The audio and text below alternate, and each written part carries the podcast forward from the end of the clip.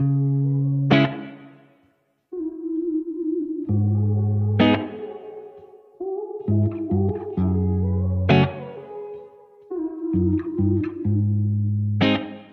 a lot to juggle, racing your bike at that level along with holding a career.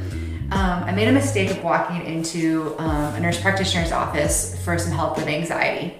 And he diagnosed me with ADHD and really pushed the diagnosis on me. And I know now he's grown his practice and he specializes in ADHD in a college town where I'm sure he is just making tons of money off of college students and ADHD medication. And faculty too, so that's what I was. Anyway, I had a really horrible reaction to Adderall almost from the beginning. But again, because it was his specialty, he was convinced that the new symptoms I was feeling was just my ADHD somehow getting out of hand or out of control. So he kept increasing my medication over the course of the year. And several months later, I was in something called Adderall-induced psychoses, which started with mania, and then I forgot my life, and it was like I would wake up every morning not knowing what was going on and make up stories in my head about my life. And I actually wrote them all down because I'm a writer. It's writing is what I used to teach at NAU. And so for 4 months, I sat alone at my house with my dog, taking my prescribed dose of ADHD medication and pushing people in my life away from me because I didn't recognize them or know who they were, and my mind was making up different stories about them.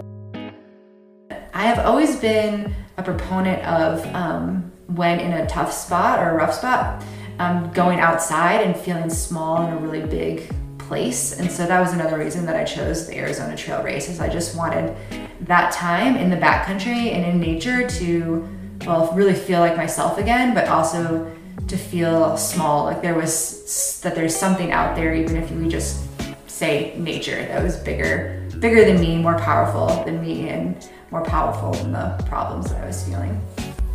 That was Chase Edwards, ultra endurance cyclist who has an amazing story. I was super, super pumped that she decided to join the Stoke podcast today. I want to thank you guys for tuning in for another episode. This is episode 4 on the Stoke podcast, and man, did we talk about some cool stuff. She is the winner of 2021 Arizona Trail Race. It's 800 miles from the Mexican border all the way up to the border of Arizona and Utah, going through the Grand Canyon, going through the Ponderosa Pines and Flagstaff, and starting in the desert. So it's such a cool feat just to accomplish it, let alone to win it.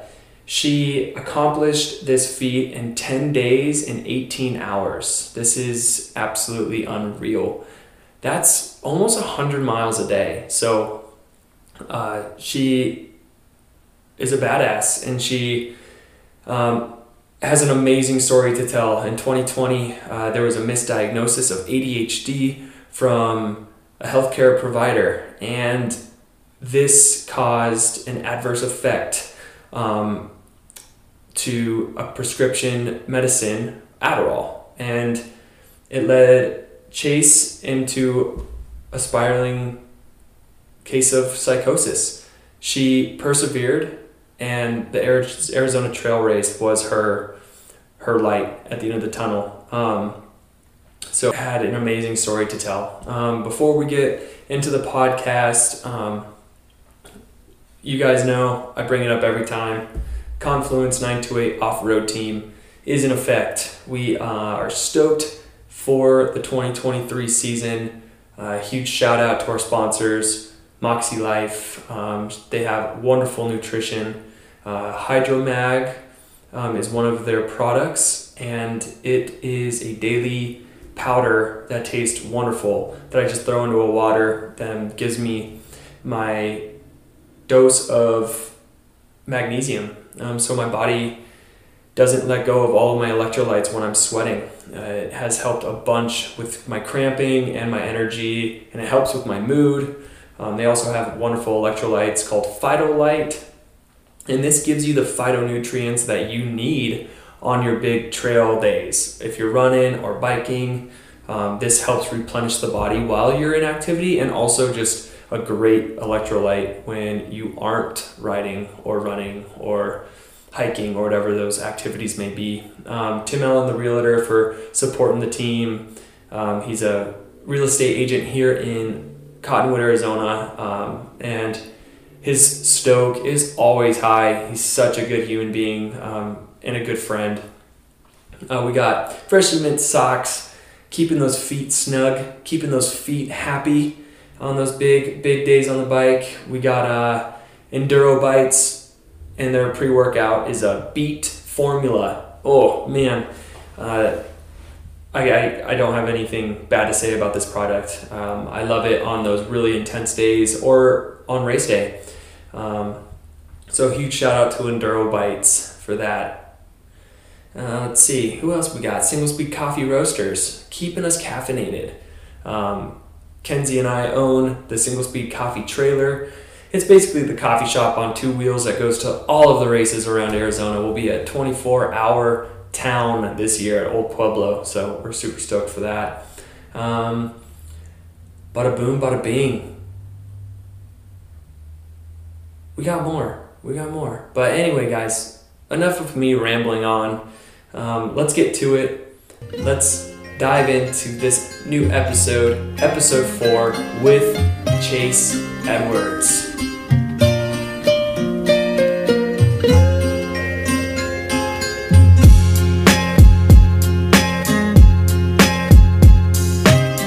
Thank you for having me. Yeah, absolutely. Just so listeners know, like, what kind of got you into cycling in the first place? Yeah, so I was actually a rock climber in my 20s and climbing guide. And when I went back to grad school, I found myself a little bit too stressed to be coordinating climbing partners all the time. And I'm the kind of person that really likes to have an outdoor activity because I find just a lot of, it's just a great way to balance the other areas of my life. And so Flagstaff, Arizona is a really amazing bike area with terrain and community. And so I got on a bike for the first time and I dragged my feet because I didn't want to pick up another sport. But when I did, I didn't regret it and started putting in huge miles around Flagstaff. And soon loved it so much that I started racing elite and for the Construction Zone team out of Arizona. Nice. And so you started, like, because climbing in Flagstaff, if anyone doesn't know, is phenomenal. Mm-hmm. I mean, it's probably one of the best in the country, of just unreal rock to be touching with your bare fingertips. True. And then, so what got you into, like, what year was it? Like, how many years was it after rock climbing you found cycling? Oh, that's a good question. I would say almost a decade, because nice. I started climbing in college and in my 20s, so it wasn't until the end of my 20s that I picked up mountain biking and just fell madly in love with it. And it was a great way to get to know other parts of Arizona as well. Cool. And did you start your cycling more of just an immense hobby, like, and you just loved it? Or did you have any, did you think you were gonna race? Yeah, I didn't, and I was actually really against racing, which is why I rock climbed, because I spent my entire youth cross-country running and Nordic skiing with my dad as my coach. And I did my first junior Olympic running race when I was only 10 years old. So it consumed my childhood. And so I was really actually against racing. But I think because I chose mountain biking on my own and wasn't pushed into it by another person, and just it suited me, and I like being able to go big and see a lot of areas while I'm riding, and so it stuck, and I stuck with it. So sweet. Do you recall like growing up, it was almost like Nordic skiing and racing in a way where you were forced into it, and that's always like, you just never want to do something. And when it's your dad's the coach, it just was my whole life. And I think I did needed a break from competition, but there the women's community at bike races, because we are still the minority, is really a tight fit, especially in the National Ultra Endurance Series. A lot of encouragement with each other. And so I think I was really drawn to that too. And almost was like, saw a need for more women in the sport and latched onto that. There's still, I mean, is such a need for more women joining the sport. Mm-hmm. And so we'll fast forward. When you started racing, how shortly was it until you realized, okay, I need to actually race elite instead of expert or whatever mm-hmm. Racing you were doing? Like when did you know, okay, actually I'm good at this. This is something that I kind of want to pursue more. Because when you start riding, it's a pursuit just as anything is. I mean, when you get on a bike, you're like, oh, how far can I go? But yeah. you know, when you don't know how other people perform compared to yourself, and then you finally do really well. How was that transition of knowing, okay, now I'm an elite cyclist? Yeah, so I tried to balance climbing with my new love of cycling for the first couple of years. And actually, at age 29, my birthday party was rock climbing in Indian Creek. And then by the next year, I have an ex-partner that says that I stuck to mountain biking like a fly on shit, and that was kind of what it was. I just loved it so much that I started canceling climbing trips to put in big miles, and I did a lot of 12 and 24 hour races, and then did my first 100-mile race in Big Bear and won that, and it was, the payout was $1,000. I'm not gonna lie, that was pretty rad to stand on the podium with a big $1,000 check. I guess it was after that I was like, well, I think I could make like a little bit of a side project, or if not side career, out of this. And I loved 100-mile races for a really long time. I like being able to see a lot of the area that I'm riding in. And hundreds are hard because you push yourself like you're racing cross country, but then it just keeps going. And so, yeah, so that was sort of how I started out. So it was maybe a couple years juggling it with climbing, and then by 30, I was pretty stoked on the women's scene. And also there's a lot of research out there that your endurance kind of picks up in your 30s. So it was good timing for that. Sweet. And so at 30 years old, you win Big Bear, which is a huge race. Mm-hmm. $1,000? Yeah. It's insane to go to like race a bike and be like, oh my God, we're going shopping. No, seriously, like that's insane.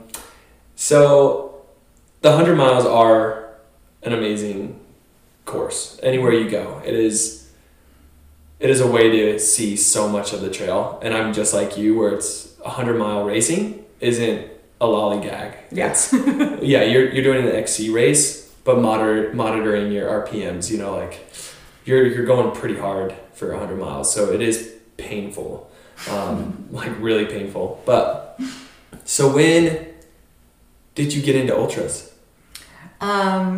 And so then I got into bike packing shortly after and just wanted to do it all. I had been following the blog of Esther O. Rainey, who has won Tour Divide and the Colorado Trail Race. And she actually still has one of the Colorado Trail Race records, I think.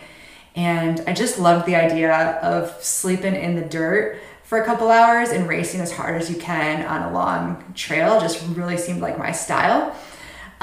And so I did a few bike packing trips every year as sort of while training for the 100-milers, and did a couple of ultra endurance bike packing races, but smaller ones of the more like 200-300 variety.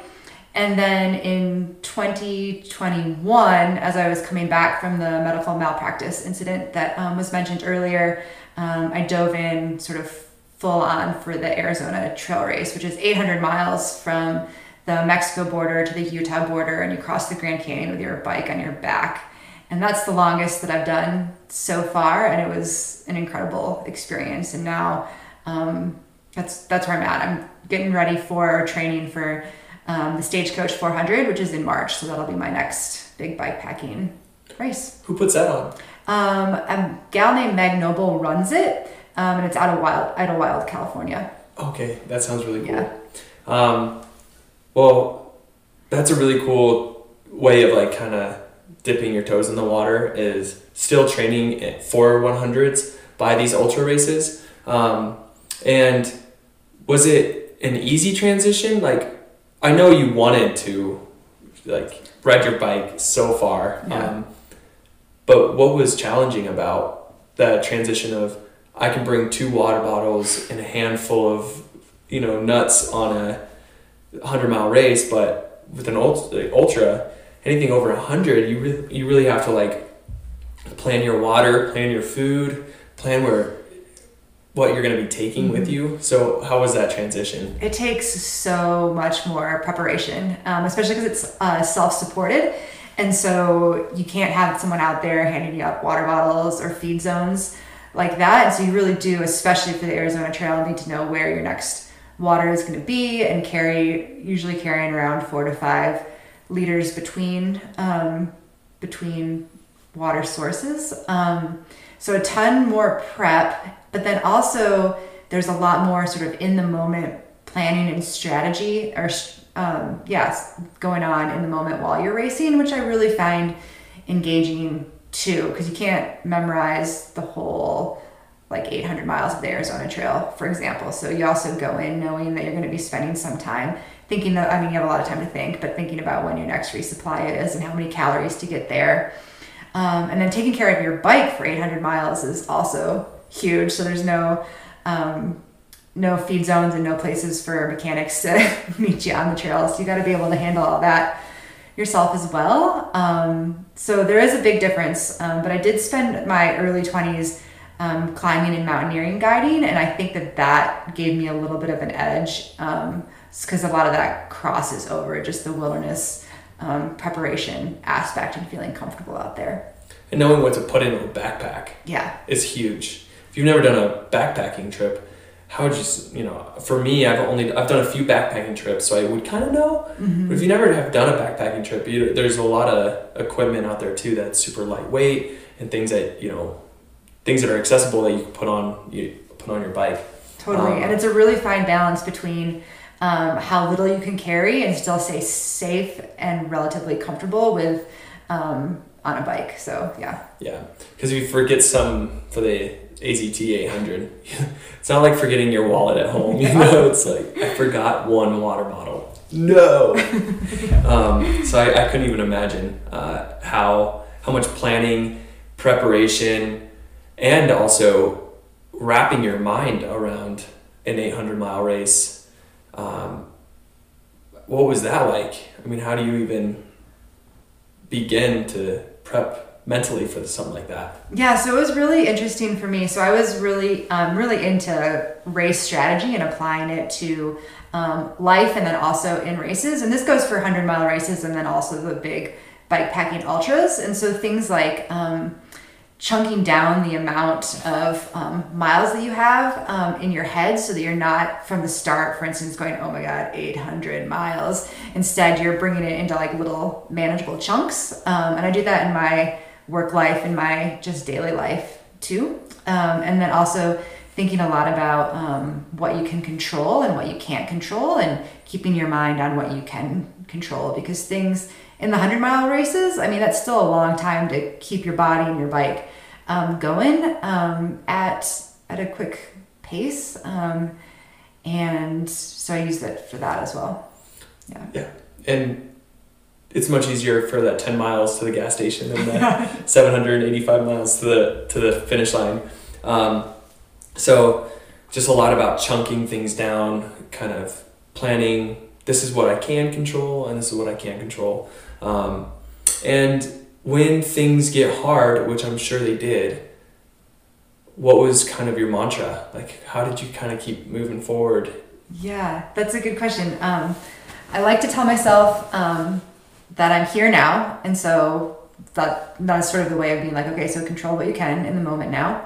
And then honestly, on the AZT, I found laughing to be really valuable, because after sleeping for a couple hours in the dirt, you wake up super sore, like super swollen feet, and it feels like even just like crawling out of your bivy sack is not possible. And so I would often drink some water or something with a little caffeine in it, and just like think of something funny and start laughing until I could get out of the booty sack. And then you're good. And then I was good. And that worked really well. And I think sort of on a smaller scale, there's a lot of research on just smiling to help you kind of get back into the moment and feel positive and how good smiling is for you. And I think I needed to kind of one-up that a little bit on the AZT because it was so rugged, and so laughing is what I did. Hikers are walking by. Who's this person laughing? Laughing at herself.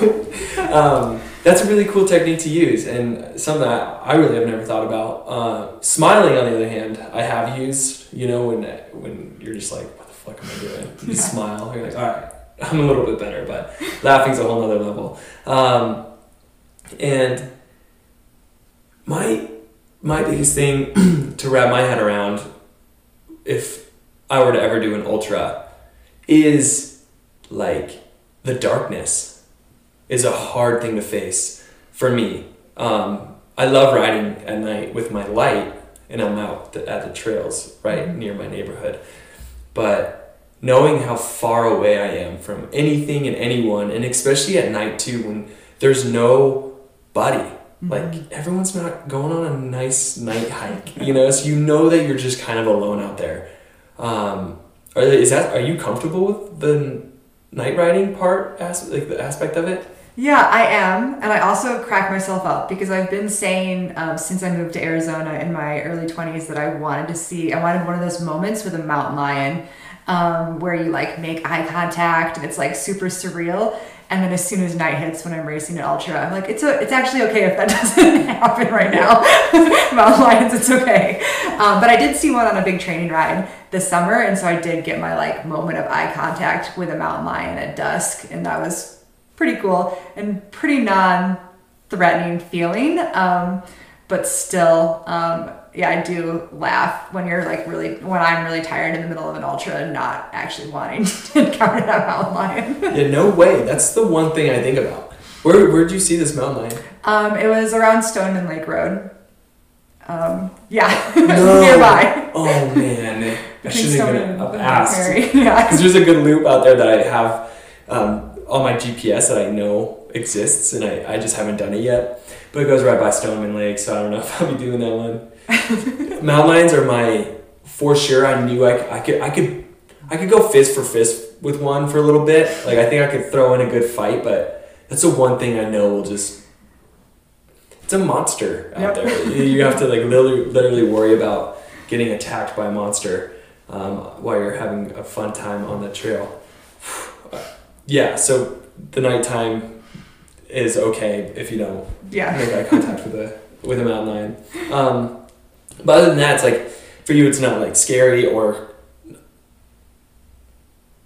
the unknown. Really, that's my thing. It's as long as I can stay awake, I usually get a little bit of a second wind. I think it's something to do with the temperature dropping, and it feels a little bit exciting. And also, I think I probably do get a little nervous at night, but it feels like a second wind. You can just kind of channel it that way. Yeah, just, all right, here we go. Just rode all day, now I'm gonna ride all night. Yep. Cool. Because the reason I asked, the 2 nights ago, I was I helped coordinate the Yavapai Hustle race that's out here by Blowout. Oh, cool. But I was doing trail markings, and the sun went down, and I shortly stopped marking trails because it was different, because you have to get off your bike, and I didn't have a headlamp, and I'm banging the course markings in, but the whole time I'm like, oh, I'm so vulnerable. I'm gonna die. I gotta give my fiance a call. I'm done. So I think with the ultras, for me, it's gonna be the night riding for sure. Well, sweet. And then I want to dive into the Arizona Trail. Yeah. Because this was a very significant race for you, not in your career, but I feel as if it was important to you. Just for yourself. Mm-hmm. It wasn't for anyone else. This was your race. And can you go into like why the Arizona Trail Race was super significant for you? Yeah, I'd be happy to. So I'll backtrack to 2019, which was the height of my racing career of hundreds and racing professionally. And I had just won the Ultra Endurance Series. And I had been promoted at work. I was a lecturer at NAU to senior lecturer. So it was a really good year. I had a lot to celebrate. And unfortunately, at the end of 2019, it was also a lot to juggle, racing your bike at that level along with holding a career. I made a mistake of walking into a nurse practitioner's office for some help with anxiety.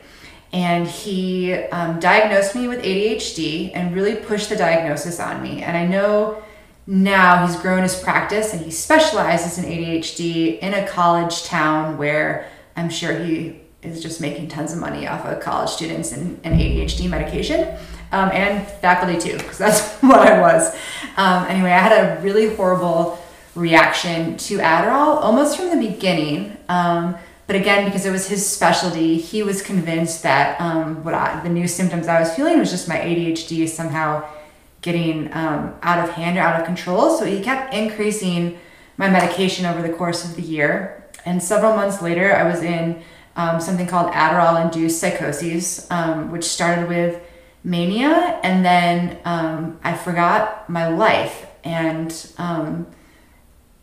it was like I would wake up every morning not knowing what was going on and make up stories in my head about my life. And I actually wrote them all down because I'm a writer. It's writing is what I used to teach at NAU. And so for 4 months, I sat alone at my house with my dog, taking my prescribed dose of ADHD medication and pushing people in my life away from me because I didn't recognize them or know who they were.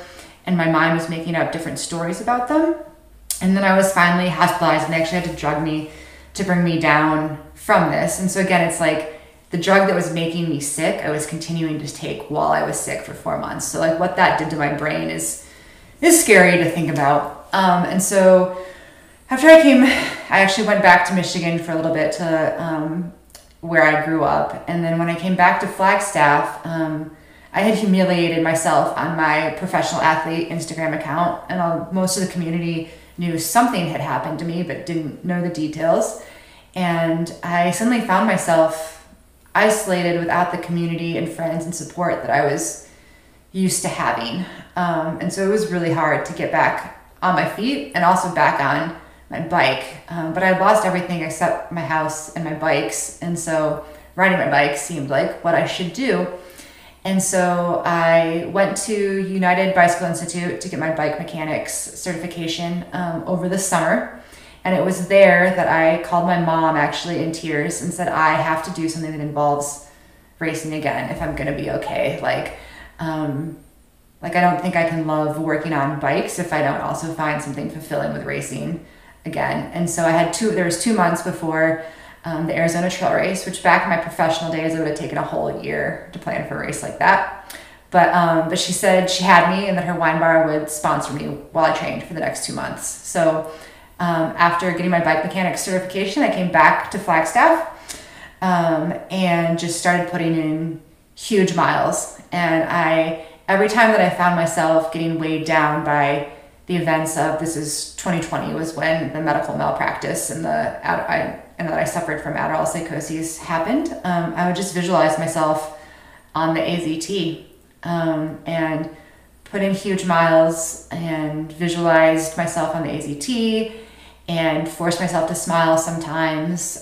Gradually became more comfortable going into the bike shop again that I had been going to for 10 years and being able to say hi and smile and get caught up on life with people.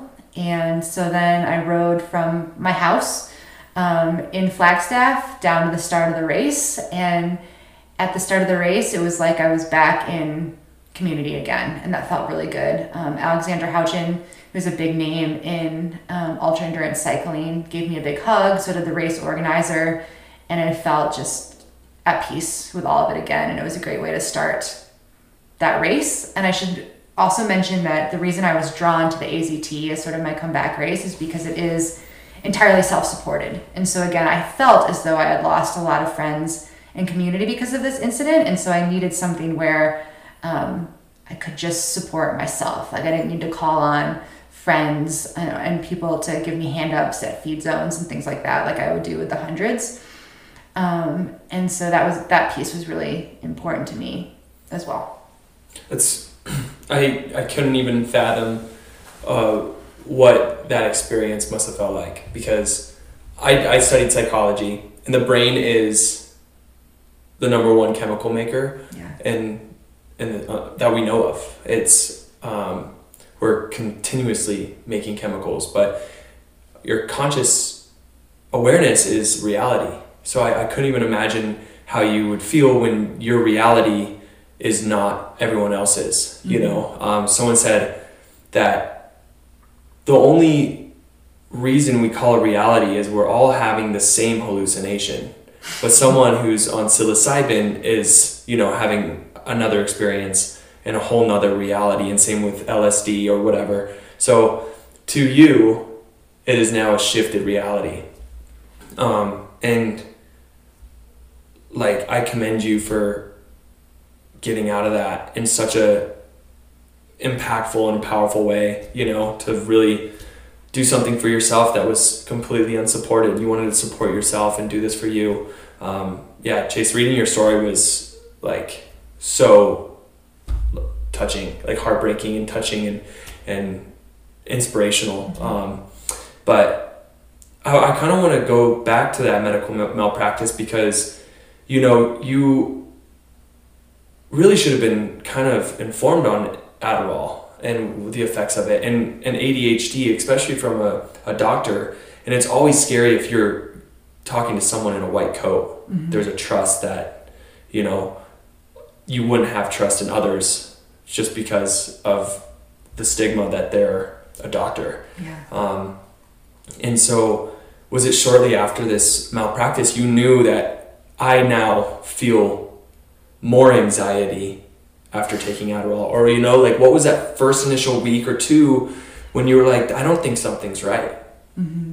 Yeah, that's a really interesting question for me, because the anxiety that I felt coming back to my community after recovering from Adderall psychoses was so, like, that was real anxiety and being nervous. And it, like, whatever I was feeling when I walked in there to manage a little bit of anxiety back at the end of 2019 just felt like a joke. Like really?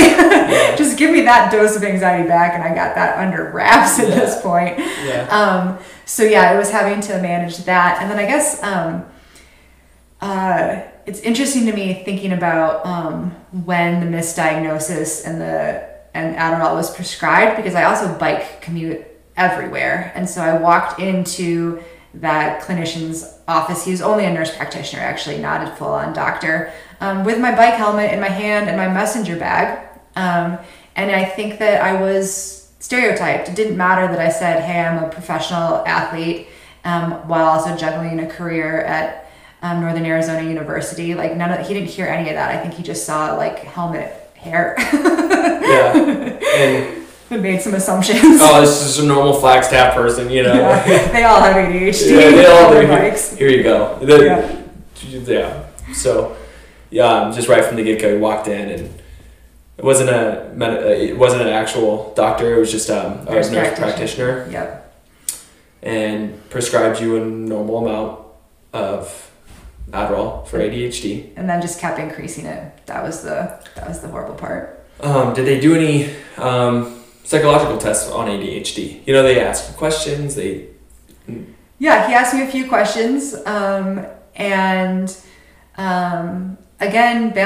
raising professionally and balancing a career is a lot. So, you know, sometimes I can be a little scattered, and maybe I do have a little ADHD, but not enough to warrant the FDA's highest recommended dose, which is what he had me on at the end, which for a relatively small woman is just too much. I mean, it's the amount that you would give a linebacker. Totally. So. Totally. And Adderall would disrupt your eating schedule, the way you hydrate yourself. And then there's so much more that goes into just the drug in general that affects multiple different aspects of your life, which then affects the mind again, you know. And so it's like this positive feedback loop that really doesn't help anything. And how long How long was this prescribed to you? And did you let the nurse practitioner know that I'm not feeling right? Yeah, it's actually, so it was almost a full year of being prescribed it, except that he would prescribe it because it's really not regulated well in Arizona, so that more than I ever needed a month. So when I stopped going to those appointments when I was in psychoses, I had enough to just keep taking it. So I stopped showing up for my appointments with him because it didn't matter because he'd already prescribed me enough to keep taking it.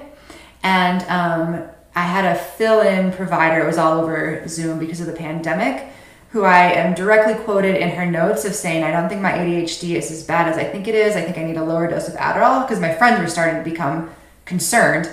And so told me I needed, really needed to address it with a provider. And she increased the dose based on this guy, the original nurse practitioner's recommendation anyway, and just said, well, you'll have it if you need it. And this is all documented in the notes, and it doesn't matter. And I've learned since that, a handful of lawsuits were won against Adderall, or the company that makes Adderall, and prescribers over the last few years. And so now Adderall has a big watch, the maker of Adderall has whose name I forget, has a big watchdog group that they pump a ton of money into. And so attorneys won't take Adderall cases at all anymore because they figured out how to win them, even though all of the science on suffering from a significant adverse reaction from Adderall is there. I mean, it's a real threat to some people.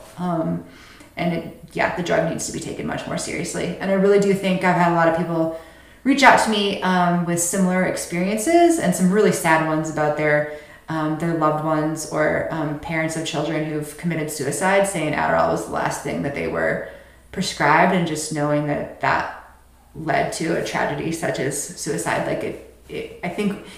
I think it's the next opioid pandemic is what I'm trying to say. I think we're going to start seeing it monitored a lot more, I hope, soon. It should be. Totally. Because it sounds like it's easier when marijuana was illegal, right, to get a medical card. Yeah. And it was pretty easy to get a medical card, right? Because whoever prescribed it is getting money for that medical card. But mm-hmm. It's treated as more of a budget than a medicine, which that's a problem when literally we're prescribing these medications for a paycheck. Mm-hmm. It's not healthy at all, especially when you're endangering lives and minds,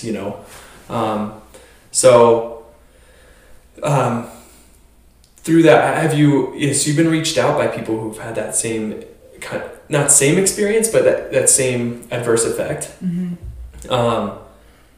And it's cool though that you are an outlet to tell. You told your story, and it was a really cool story, so you'll probably get more and more people coming to you, like myself, wanting to hear your story so that more people can hear this story. Mm-hmm. But what it's like, it's hard to even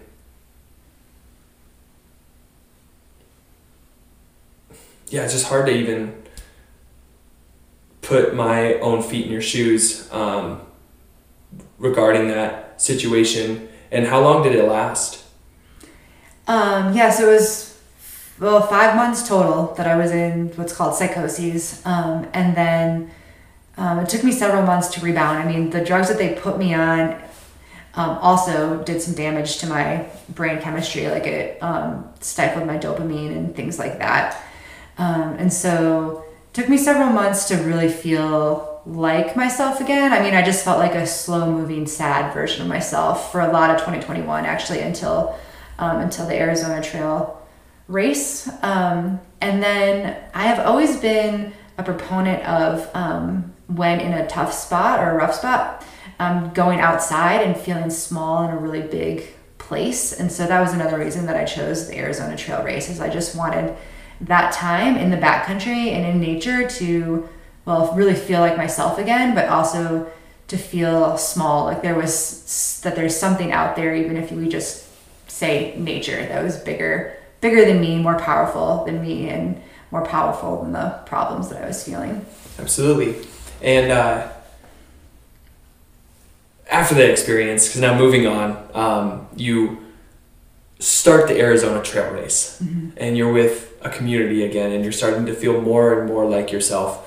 I want to hear now, like, everything that you experienced on the air, probably not everything because we'll be here for days, I'm sure, but what was the three most highest points that you had on the Arizona Trail Race? Yeah, so the race is pretty fun because there's a 300-mile race too, and so in 2021 they started in different spots, but eventually I caught up to the 300-milers and raced with them until they made it to the Picket Post Trailhead. And I would say that first 300 miles was definitely a highlight because I was riding back and forth with a really awesome woman. Her husband owns Z-Packs out of Denver. Her name's Kristen. And we were back and forth and riding together. And that was really fun.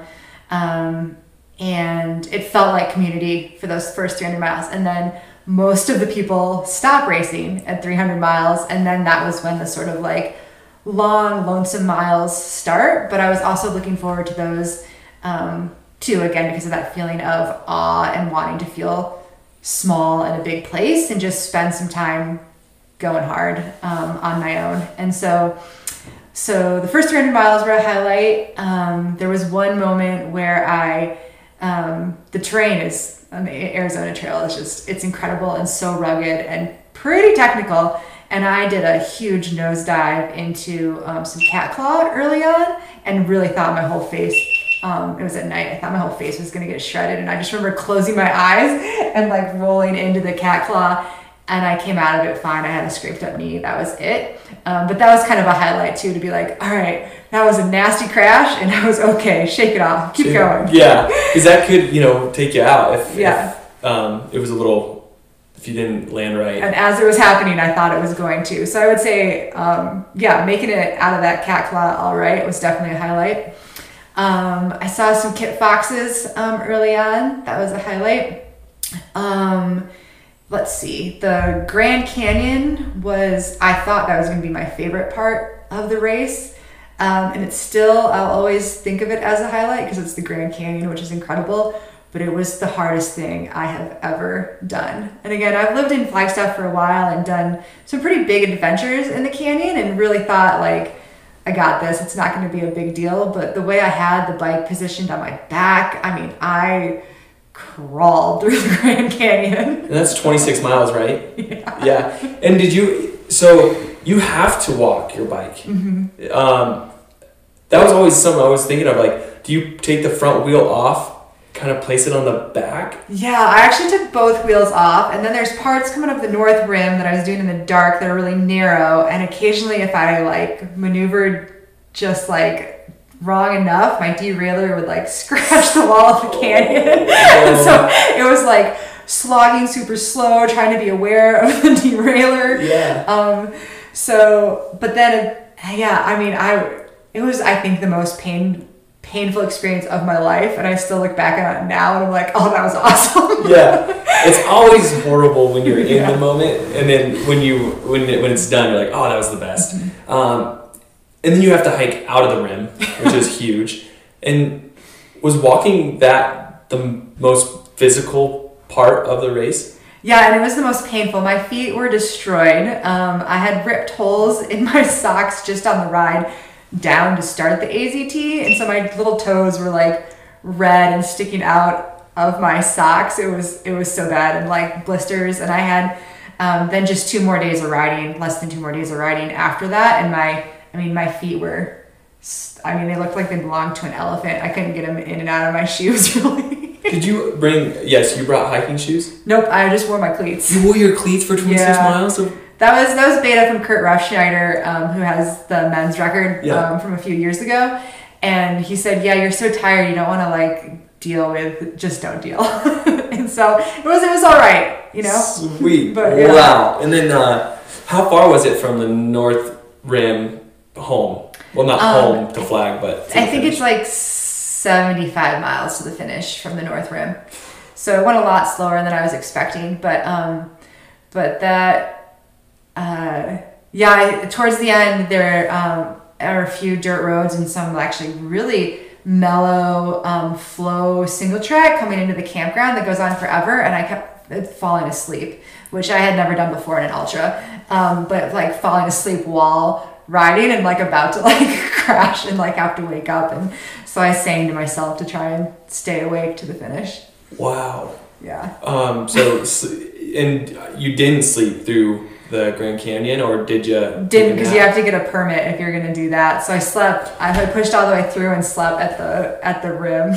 You have to get a permit at an ultra race to sleep in the Grand Canyon. Yeah. That's pretty sweet, though. Yep. So guys, whoever wants to do the AZT, get a permit if you want to sleep in the Grand Canyon. Yeah. And 75 miles of sleep exhaustion to the finish line. And was that morning, night? I finished. It was a full day of riding, and then I finished, I guess, in the middle of that next night. Pretty sure that's right. Yeah. Middle of that next night, 2 a.m. I think I rolled in onto the Utah border. Nice. And then, were there people there? So my mom and my aunt and my dog met me, and then Kurt Refsnider met me too, which is pretty fun to be met by sort of one of the biggest legends in ultra endurance racing. Yeah, he is the man. But it was just like kind of really three people. Yeah, that was it. Sitting around a campfire. Yeah. That's ultra though. That's so fun. Like, three people that you wouldn't, three of the best people that you want to be at the finish line. Yeah. And there's no big pop-up finish line like you see at 100-mile races. just a campfire. Well, that's amazing. What were your emotions like when you were done?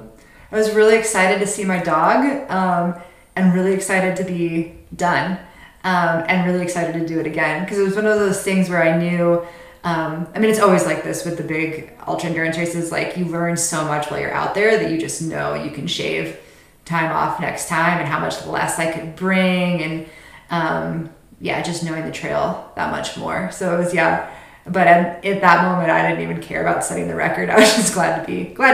Glad to be done. Get some sleep. Yeah. And that's what I feel like it always is the case, is that once you're done with something, you go, I know exactly how I can be one day faster. How long did it take you to complete it? 10 days. Yeah. 800 miles. So that's almost 100 miles a day. Yep. 100 miles alone will put you out for 2 days. Yeah. Let alone repetitive impact on the body like that. So the recovery must have been insane too. Mm-hmm. Was it just? Yeah, I just laid on the couch for a couple of days with big swollen elephant feet. Yep. Yeah, man. And so the Arizona Trail Race was complete, and how did that make you feel towards everything after the fact of the medical malpractice and going through psychosis, and knowing that this was the race that I'm just doing for myself, I'm going to support myself, and this is just for Chase. Yeah. When you got done, now you don't have that, right? You don't have that thing to look forward to. Like, this isn't my race to get me out of it. Did you expect to feel the way you did after the race? Yeah, that's a great question.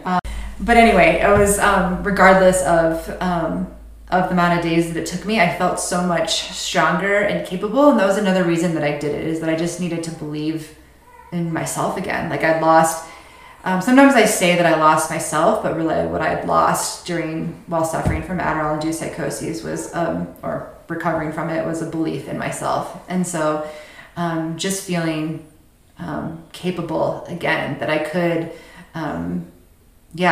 keep riding such huge distances and stay positive and keep my head in the game. And I had a fair amount of mechanicals too, so to fix those when those arose, and also a couple of crashes, and you need to keep, when you're out there for that many days, keep things clean when you do tear up in your knee, for example. So it was just that taking care of yourself. Boom.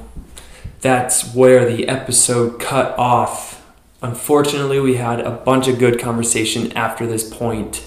So I want to apologize for the technical error. I'm new to this. I'm just trying to get better at figuring out what softwares work best for the podcast. I just got another microphone. So as you can see, the audio does sound much, much better. I'm just trying to figure out little glitches like this. But anyway, you guys rock. Thank you so much for just giving me a listen, giving Chase a listen. I loved hearing her story. I hope you did too.